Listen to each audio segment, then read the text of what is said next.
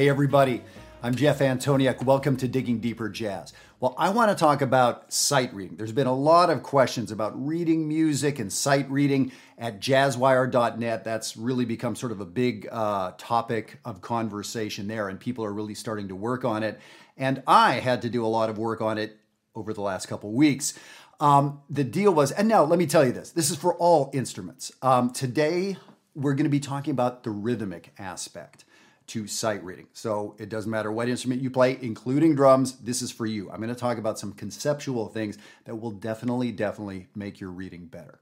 Now, um, how this sort of came home to me, I, uh, you know, I came up playing in big bands and playing shows and doing a lot of sight reading, like in front of hundreds or thousands of people. Uh, so that, that's a skill that I developed but I haven't really been doing a lot of that for the last 20 years, that sort of work in the music industry. I've been doing more playing and improvising and interpreting music.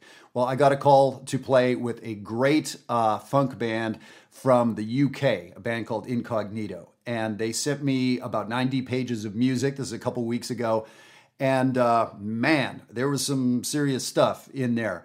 And uh, so I had to do a lot of you know reading and i really had to interpret some of this stuff and in, internalize it and get it ready to go so i'm going to show you some of that music you know coming up in just a little bit but it really got me back to fine tuning sight reading okay so let's jump into this and let me give you some really good actionable stuff and by the way i wrote up a pdf as i do for every single one of these digging deeper uh, videos and this is one you'll definitely want to have. They're all free. They're free. Send me an email. I'll send you the PDF and it lists a couple uh, sort of general points for sight reading and some specific points for sight reading rhythm. And it's all easy enough, but if you don't have it in front of you, if it's not on your stand, if you're not thinking about it in every practice session, it's out the window and there you go. Okay, so yeah, write me and i am happy to send this to you. So, now, most importantly, today we're talking about just rhythm. I'm not going to be talking about pitches or articulations or any of that stuff. Why? Because rhythm is more important than the notes. That is the first lesson you need to understand. Is reading is about getting the rhythms first. That's important. I'm going to leave a pause there. I'm going to say it again and leave a pause to be dramatic. Uh, sight reading is about rhythm. Okay, you got it. Um, so, yes, that is the first thing to prioritize. I'm going to do another video down the road on um, how to sight read the, the, actual melodic part, the note values, and everything else. But um, in the hierarchy of things, get the rhythm first. Why? Okay. Um, when I was playing with Incognito, uh, I played some wrong notes, but no one would ever know if I got the rhythm correct. If I nailed that rhythm, the fact that I was a third away or a second away or whatever, not the end of the world, and I bet nobody noticed. Now, if I played the correct note in the wrong spot and 13 people went bang and I went Burp, oops, that is what you call a mistake that every one of those 2,000 people in the theater heard. Okay, it's about rhythm. So that is the first thing. The next thing is there's not an infinite number of rhythms. It's a small number. I haven't counted it up, but I tell you what, if you start, it, it's pattern recognition. So if you memorize, start memorizing little rhythmic shapes and play them over hundreds, thousands of times. And at some point, when you see that thing, you'll hear that thing. So, this is all about pattern recognition. The last thing I'll say is the biggest thing, one of the most important things, is to look ahead. When you're driving your car, are you looking right at the edge of the hood, that bit of pavement right at the edge of your hood? No, that is how to uh, drive right into a building or off a cliff. When you're walking down the street, are you looking at the tips of your toes? Of course not. Your gaze is 10 feet or 50 feet ahead of you. So when you're sight reading, the measure you're playing you're already looking a measure or two ahead. The great sight readers might be looking three or four measures ahead. It sounds impossible, but you're playing a measure, but you've already memorized the next measure and the next measure, and you're looking at the fourth measure as you're playing this measure. That sounds insane, except for that's how you read, except for that's how you walk, except for that's how you drive your car or your bike. You're not thinking about the piece of pavement you're on. You looked at that 10 seconds ago, right? Isn't it incredible? So, all the skills you use in everyday life are what we use here in music. So that's why I'm so convinced that the adult amateurs out there can get so much better than you than you imagine because all these musical skills um, have a parallel in sort of everyday life away from our instruments. Okay, very good. So let's look at a couple of the sort of specific examples and then get into some rhythmic things to really start testing ourselves. One of the biggest things I can suggest is seeing if you can decide what the, the rhythmic framework of the song is. So that's sort of my own language, but I think it makes plenty of sense. I've heard other people uh, refer to it. So now, if we're thinking about a bebop song, now the bass and the drums are playing quarter notes. Ding, ding, ding, ding, ding. So they're playing along like that. Um, but the motion of the song is sort of double that. It's eighth notes. Jazz is about eighth notes ba ba do ba do ba do ba da da do da da right so i might be tapping my foot in quarter notes but i'm subdividing eighth notes so for much much music that we listen to a bossa nova jazz a rock tune uh, a country tune a lot of classical music the matrix, the framework of what's going on is going to be eighth notes. You feel the quarter note pulse in 4 4, let's say, but then you're thinking eighth notes. Now, traditionally, we would subdivide one, two, three, four, one, and two, and three, and four, and one, and two, and three is sort of what's going on in my head. And I'm singing swing right now. Those were swing eighth notes. So now I was just watching a video with Dizzy Gillespie on YouTube the other day. Um, and, and it was interesting. This was back in the late 60s, early 70s, I think. Uh, Dizzy Gillespie working with a European big band the interesting thing is what Dizzy was telling them, he told me personally in 1984 when I got to work with him for a week in Canada, working with a big band I was playing with. And he was talking about this idea of having that subdivision in your body, but he wasn't talking about sort of the classical way of thinking one and two and three and four. He just kind of had in his mind, he just kind of had this these syllables and that feel and that groove. He had that going on in his body. But the point is, he had those eighth notes. He was feeling them, he was singing them, he was moving to them, and he was also patting his foot. And he was very specific about how he liked to do that. So, that idea of what's the subdivision. Now, when I was playing with Incognito, most of the music was subdivided 16th notes. So the tempos may have been a little slower. One, two, three, four, one e and a two e and a three e and a four e and a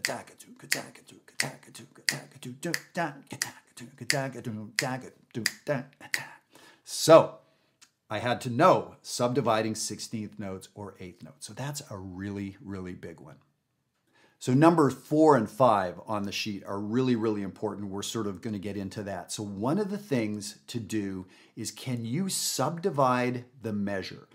Do you remember, like, if you're a million years old, like me, or two million years old, um, following the bouncing ball, there used to be TV ads or sing alongs where there'd be words and the ball would sort of bounce along on top and let you know where we were in the sing along, you know, something silly like that. That's what your eye needs to do with measure one, I'm sorry, with beats one and three. So here's what I want you to do open a book, any book of any music, and count it off. This does not include your instrument. Your instrument is sitting in its case on the, in the other room. Count it off, and I want you to be able to go through and can you identify beats one and three on beat one and three? So one, two, three, four, it's here. Now it's here. Now it's here and here. Here's beat one, here's beat three, here's beat one, here's beat three. So you're forcing yourself to ignore a lot of information and just see what's important. Can you bisect the measure? Can you find beat one? I'll give you a hint. It's the first thing after the measure line, right? Whatever the first thing is, whether it's a rest or a note, first thing in the measure is beat one. Just getting that is so important.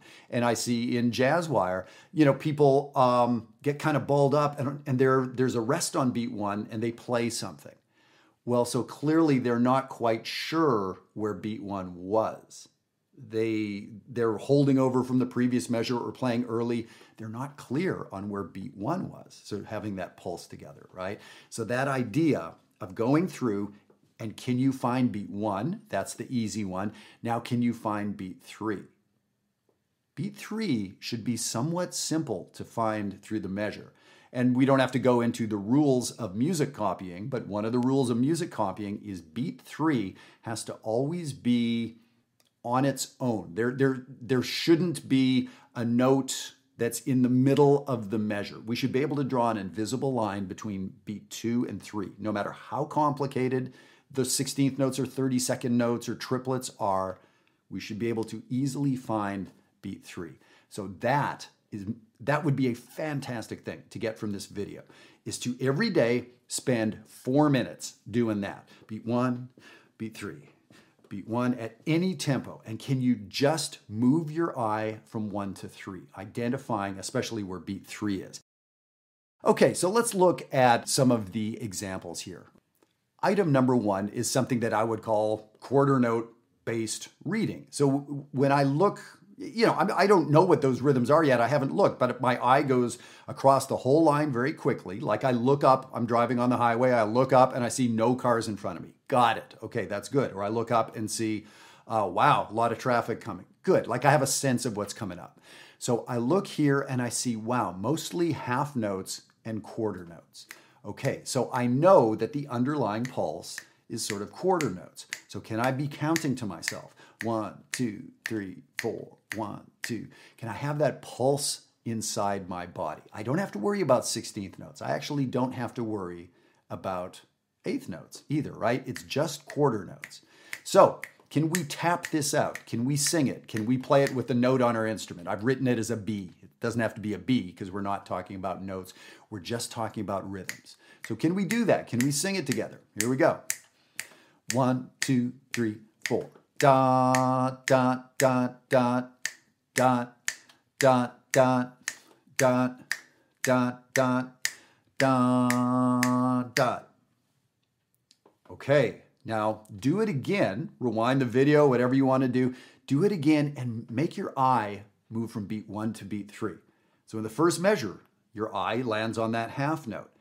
Now, where is beat three?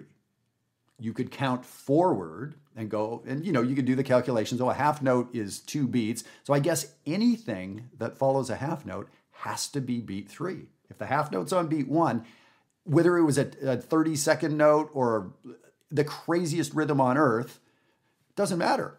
It has to start on beat three because a, a whole note, or sorry, a half note preceded it. So that's very interesting. So you don't have to freak out about where that scary looking rhythm begins. It's on beat three. Let's move on to the next item. Item number two, you look ahead, you're not even looking at the specific rhythms, but you're looking ahead to what's going on here. Eighth notes. Now, the first thing I may do is look through and try to find beat one and beat three in each measure. And even if I screw up beat two, I know what's going on with beat three. I can jump there. My eye is moving from beat one to beat three. Let's give it a try. Here we go.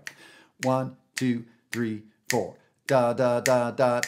Da da da Da da da Da da. Da da Da da da da Da da. Okay. Not award winning singing. I know that. I know that. But I think I got the rhythms right. And now I was doing that with straight eighth notes. You may have noticed that, that, that, that I wasn't doing that as if it were swing, but we could do it with swing as well. Now, um, I'm going to put up on the screen uh, a little uh, bit of the music that I played with Incognito. And here's one of the best tips I got at North Texas. I don't know how many tens or hundreds of thousands of dollars I paid for tuition at North Texas for six years, but it all gets down to this one thing. So I'm going to save you about $150,000 right now. Here we go. Sight reading. When there's a really scary, tricky rhythm, what I do is get out a pencil and put a vertical line through each of the four beats, especially when it's 16th notes, through each of the four beats in a measure of 4 4.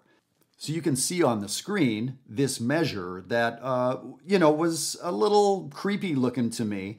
And now you know, I figured it out quickly and was able to play it. But here's the thing that was one measure out of 85 or 90 pages. Oh, by the way, you're on stage, it's dark half the time, the lights are flashing, and everything else. So I wanted to make sure I didn't screw that up when that rhythm came up in the middle of nowhere. So you can see those faint lines. And that let me know where where is beat three? Am I playing on beat three or is it a rest on beat three? Where is beat four? Because with those complicated 16th note rhythms, uh, it gets trickier and trickier. But again, it's just pattern recognition. I know I know those patterns there. Like like I've seen a lot of those 16th note patterns. So you know, for some of us it looks scary. For some of us, it's like uh, not that big a deal. But where that measure fell and everything that came before it um, I may have been a little bit sort of on my heels. So I wanted to make sure I wasn't, uh, you know, sort of playing catch up and then I got to that measure and now I screw it up. Those little lines help me know where things are. That may be the biggest tip on the video. So this is the kind of stuff to be thinking about. So there were some uh, general ideas about sight reading, and the biggest general one is rhythm first. I could have written this with scales, or yeah, I could have made it more interesting melodically. No, don't do that. Rhythm first. You're only looking at the rhythms to begin with. And in an upcoming video, we're going to talk about what to do melodically and some tricks to get through. So, of these eight or 10 ideas that I gave you uh, for how to get through this sight reading stuff, uh, pick one or two, maybe three of them, and start working on it. And here's the thing I guarantee if you do this two or three minutes a day, that's two or three minutes more than perhaps you've ever done in your life. And it's actually amazing what doing 10 push ups or 10 sit ups a day becomes. And after a while, instead of two minutes, you do it for four minutes. And like after a while, um, you are kind of getting somewhere with this stuff. And with these little tricks, you're not going to spin your wheels and make the same mistakes over and over and over again. And of course, you know, the biggest thing I can say is getting help with this stuff, right? Getting feedback. So that's what we do all day long at jazzwire.net. I know you hear me talk about Jazzwire. So that is the place where we can work on this daily, where you can get feedback daily. If you're not sure, God, those 16ths are so hard, I don't know if I got it right. Well, the people at Jazzwire have the luxury of checking in hourly, let alone daily. So yeah, that's a big possibility. And um, last thing I want to say is I have some in-person workshops coming up. If you go to jazzwire.net slash events, you can sign up for one of these four events. In uh, December, I'm going to be in Toronto and Waterloo, both in Ontario, Canada. And in January of 2020, I'm going to be in uh, San Diego and then Pomona, which is near Los Angeles, in January and there's only 15 or 20 spots. I think it's a max of 20 spots for each workshop. So they're going to get sold out. So definitely, if you're in that area, I would love to work with you in person and go over some of this material with you, like, you know, together. That would be fantastic stuff. Also, in August of 2020, I'm going to be coming to Germany, starting to put together a tour. It's looking like the UK, Germany, uh, Belgium, the Netherlands are all places we're looking at. So um, I would love to come and work with you. So be in touch, send us an email, and register, save your spot for those four events coming up. Thank you so much. Let's get this sight reading together, get your reading together, and uh, music is so much more fun when you are comfortable with this stuff. Give it a try. Let me know how it goes for you.